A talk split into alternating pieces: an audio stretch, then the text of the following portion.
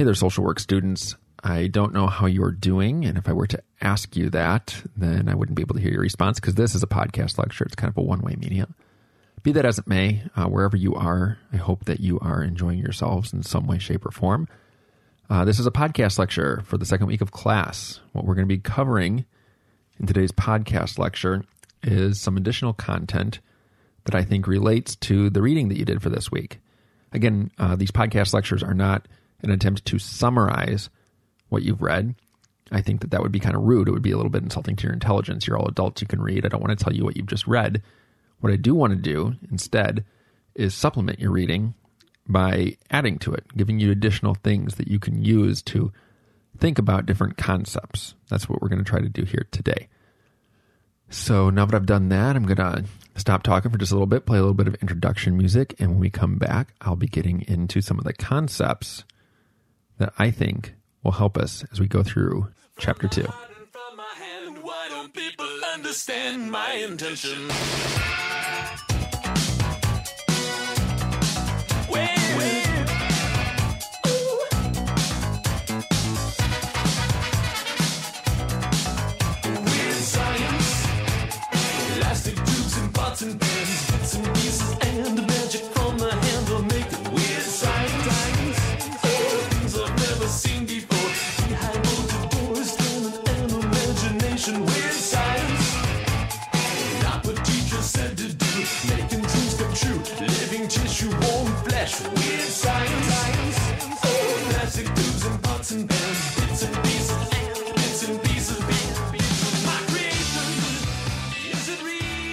So this chapter focuses on problem solving.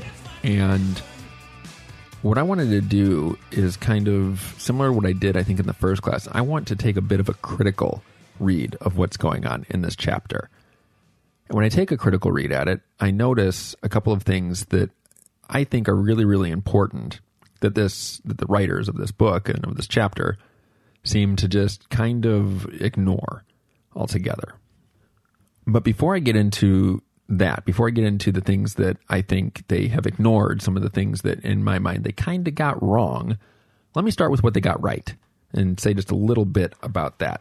The way to frame this, I think, would be to say that I think there are more or less kind of two sorts of problems that we might deal with. Now, of course, there's actually more than two sorts of problems. I'm painting with an extremely broad brush here, but bear with me. The first kind of problem are the kind of problems that you can solve usually by gathering information and analyzing the information. That's one kind of problem. However, there's a second kind of problem, which I would argue doesn't really matter how much information you gather. It's, it's actually not going to solve the problem. This chapter, I think, gives us some pretty good tools that we might be able to use if we're engaging the first kind of problem. These are the kind of problems that lend themselves to solutions when we apply something which is called the scientific method to them. That method uh, is kind of outlined for you in the text on page number nine. Uh, on that page, you know, it talks about that method that goes about identifying problems, studying the problem, exploring the problem, gathering data about the problem. Uh, this is what we would call assessment, right? Then engaging in some kind of experimentation, or uh, in our terms, a lot of times we would call experimentation intervention. Then evaluating the effectiveness of our intervention, or trying to figure out, you know, what kind of information the experiment has spit out, uh, and then, you know, making some new choices. And, and again, that's a really great way to solve certain kinds of problems. It's a very rational way of solving problems, and I think it works for very rational problems. So, for example, let's let's play with that a bit. Let's say that there is a problem, and the problem is uh, that you need to get a bunch of Uh, clean water to people who currently don't have access to enough clean water. You could uh, identify that problem. You could create a hypothesis about different ways that you might go about getting them clean water. You could test those hypotheses, try those things out, see if they worked or if they didn't. Maybe you might try like three different ways to get them water, and whichever one ended up being like the, the best way to do it, you'd go, okay, that's clearly the one that we should engage in the most, or that's the one in which we should put the most like resources, money, time, whatnot into. That's a rational problem. Rational problems are solved through the application of a rational problem solving model like the scientific method. And there's all sorts of different variations on the scientific method as well. On page ten, you know, the text kind of gives you this sort of worksheet you can do, which is a good way to kind of gather relevant information about a problem. And once you've gathered that information, you can kind of go about making your hypothesis, making your plan, planning your intervention, whatever, uh, and then evaluating the outcomes of it after you implement it. On page nineteen, it gives you a different model, which is a kind of like, it's an interesting model. It's like a spatial way of trying to figure out, you know, what the problem is and how you might engage with that problem. And all uh, th- those things work really well for, again, the rational problems. I feel like I'm repeating myself a lot here. And it's not that I feel I am. I am repeating myself a lot here. And I I think that part of the reason I'm I'm doing that is I'm trying to uh, take a generous view of this text, right? As I said on, on our first class, it's not a text that I find to be really, you know, kind of mind-blowing or anything like that. I find it a little difficult to read because it's not written in a voice that I would call an exciting voice. So I'm trying really hard here to say, like, you know, there there are some good things in this book. And I am trying to highlight those. That's, that's what I'm trying to do here. But now that I've talked about all of those, I feel like I've, I've been nice. What I'm going to do is I'm going to stop being nice for a bit here. We're going to play some transition music. And when we come back from this transition music, we're going to engage in the critical reading of these things. We're going to talk about the kinds of problems that don't lend themselves particularly well to rational solutions.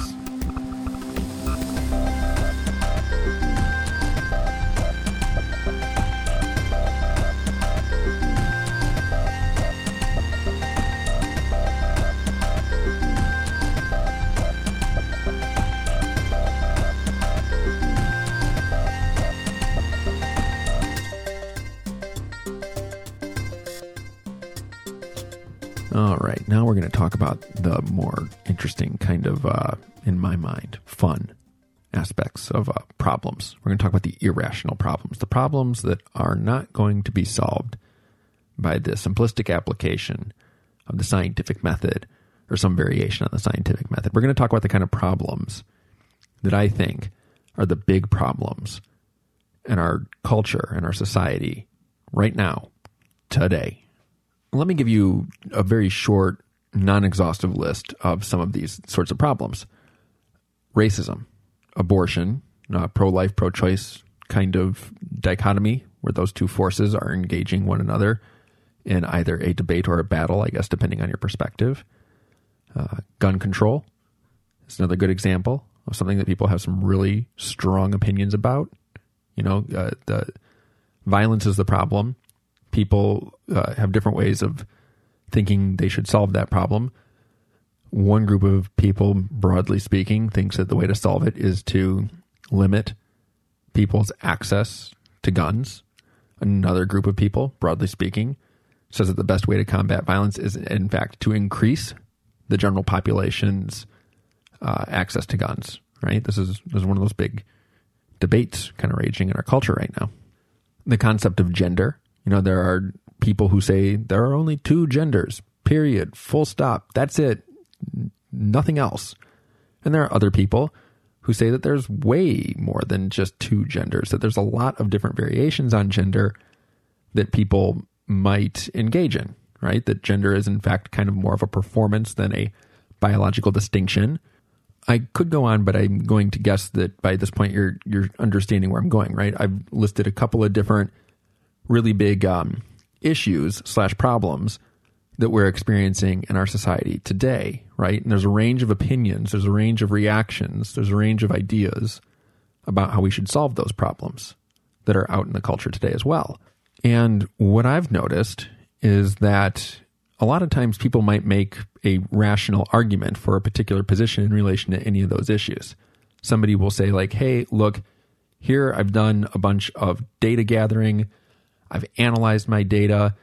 I've done a linear regression model that shows that X is correlated with Y, whatever, whatever.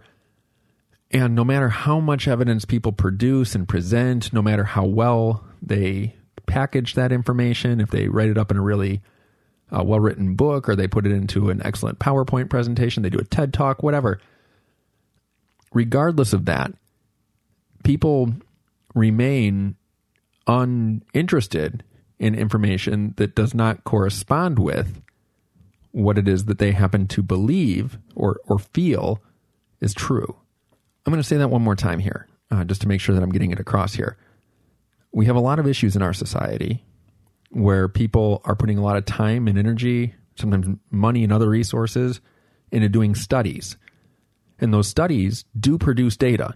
They produce results that are analyzable and understandable, and people analyze them and understand them. Then they take that and they take that inform- they take the information that has been gained as a result of doing the rational scientific study, and they they put it out into the world.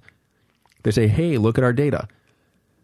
And no matter what the data says, in many of these instances that I named, and probably a whole bunch of other ones that I didn't name, people remain unmoved by the data. They they don't take it into account. They're like, "Okay, great.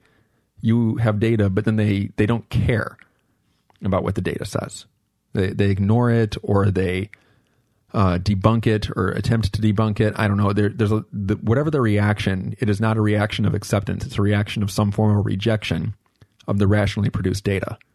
Likewise, in these situations, when people see data that corresponds with what it is that they happen to believe is true, they're very quick to adopt it and be like, "Oh, look, the data shows whatever." They're like, look, look, look, data, data, data. I have data. Look at my data. It shows my, it shows that what I want to believe is true is true. I like this data. And then when they're exposed to any kind of data that would refute what they believe to be true, they're like, well, that data's flawed in some way, shape, or form. I'm not, I don't buy that. No, mm-mm. That, that was produced by a group of people with an ulterior motive who just, you know, they're, they're cooking the books. That's not, it's not real data. They'll say something like that, right? And, and this is... This is a problem because uh, it shows the limitations that exist with looking at problems from a purely like objectivist, scientific, empiricist lens. Uh, I don't want to discount that. I, I think that that using those lenses, using an empiricist lens, engaging in scientific experimentation, production of data, and all that, that is fine and good. I don't think that we should stop doing that. But I do think that if we think that the solution to really complicated social problems is going to be arrived at through the production of data alone, then we're making a really big error. We're just we're just thinking something that isn't true. And now, having said that, what I'm going to do is throw some psychoanalytic terms at you and try to use them in an attempt to explain why social problems seem to be rather resistant to overly empirical, overly scientific, overly rational solutions.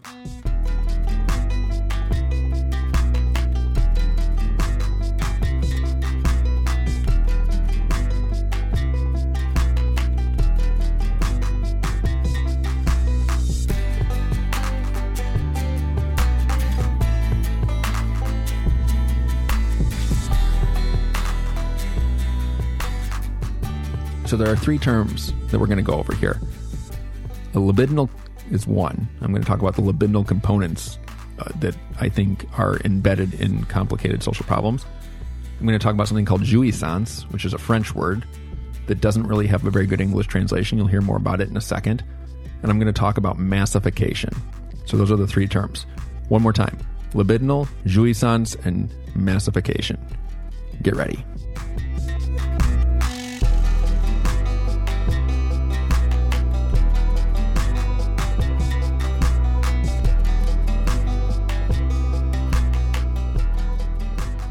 Starting with the idea of libidinal components here. If any of you have ever kind of like dabbled in Freud, you've probably come across the term libido.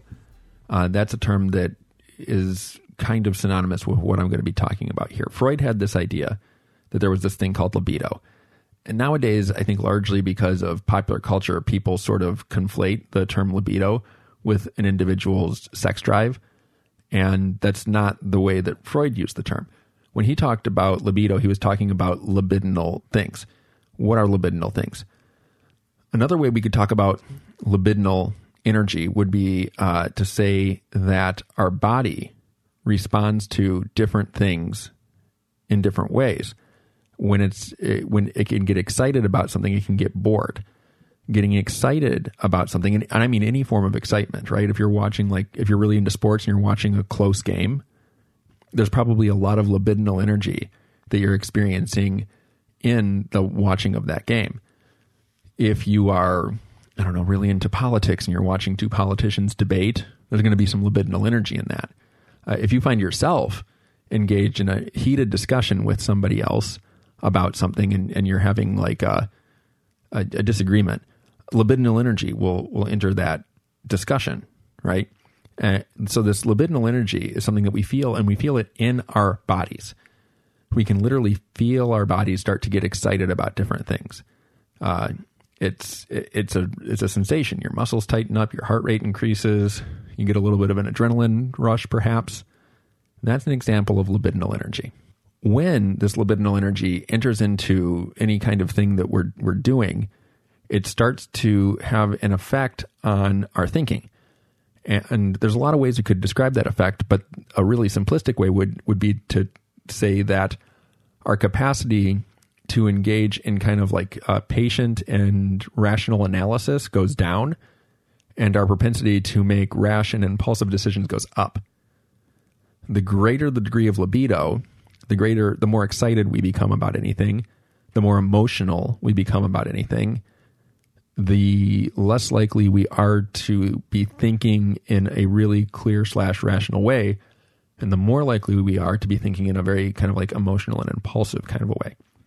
So that's the idea of a libidinal component. There are certain topics that in our culture, people tend to have uh, a strong libidinal reaction to.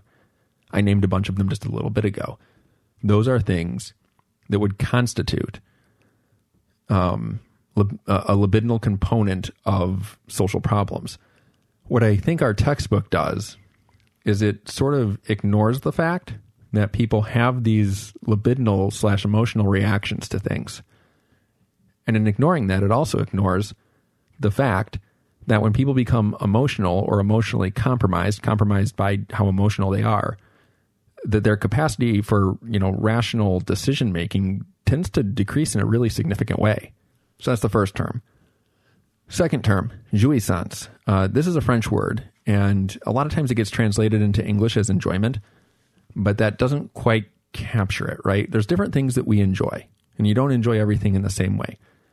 Some things you enjoy because they're funny, and that's a certain kind of enjoyment.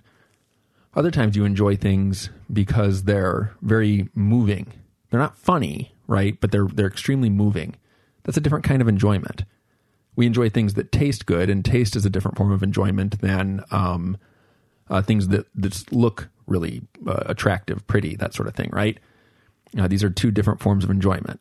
So jouissance is the kind of en- the enjoyment we get when we enjoy something that feels really, really good, but it also kind of hurts us. They're vices, in fact, right? Uh, if anybody has ever been a smoker, you probably know that smoking feels really good, right? You smokers enjoy smoking. They also know, you know, that smoking is not good for you, that they're deliberately ingesting a carcinogen into their lungs, and that it doesn't have a really good effect on their body. Drinking alcohol. A lot of times people enjoy drinking alcohol. They do it in social occasions. It kind of loosens them up. They feel a little bit uh, less anxious, a little bit better. But alcohol is a poison. When we ingest alcohol, we're poisoning our bodies, right? We're we're hurting them. Uh, and it goes beyond just things like that. Uh, there's a lot of patients that I've had in my clinical practice who have been in relationships that are just not good, right? They're bad for any number of reasons. But the, the patient keeps on going back to that relationship because even though it's bad, it's exciting. It's interesting. There's something about it that just keeps on pulling them back into it. And that, that would be jouissance. Jouissance is very much tied to this idea of libidinal energy. Uh, jouissance is something also that we feel in our body. And what's important about jouissance is jouissance is something that we enjoy while it simultaneously has a destructive effect on our lives, our our careers, our um, our bodies, our social relationships, et cetera, et cetera, right? So I'll probably say more about this in class, but I just kind of want to introduce the topic here in this this podcast lecture. So that's uh, that's jouissance. So now we've covered libidinal component, we've covered jouissance. Last thing that I want to bring up, massification, which has a lot to do with both libidinal energy and, and jouissance. Uh, what I want to point out here is that when you are on your own and you tend to behave as though you don't want to get in trouble. Uh, right now, if we were to go out into public, we'd probably see a lot of people wearing masks. Now, a lot of them probably don't enjoy wearing masks very much. They don't like wearing masks, but they do it. Why do they do it? Well, they do it because they don't want to um, have people think bad of them. They don't want people to think that they're a jerk. They don't want people to think that, that they're uh, doing something inappropriate, right? That that would be, and that's just a good, I guess, example of how people uh, do things overall. Uh, a lot of times when we're out and about, we tend to follow the rules of the society that we live in because we don't want to endure the consequences that would come with not following those rules. But every now and then, something will happen where there's uh, what I'm going to call a massifying effect. Uh, conditions will come together in a weird way, and when they do, what happens is uh, a certain number of people start breaking the rules. It usually starts with one person. And then after one person breaks the rule, a second person breaks the rule. And then after that, a third person, so on and so forth. Eventually, you have a, and, and every time another person gets added, the um, the energy of the situation changes. Uh, this is the way that mobs start. This is what happens when you have riots. Riots don't just start like in a coordinated, deliberate kind of a way. They they happen as a result of massification. Some the people have gathered together. There's a dense amount of people. When there's a dense amount of people, one person breaks a rule. They're quickly followed by a second, then a third, and then you have like just tons and tons of people breaking a rule. And that would be a massifying effect.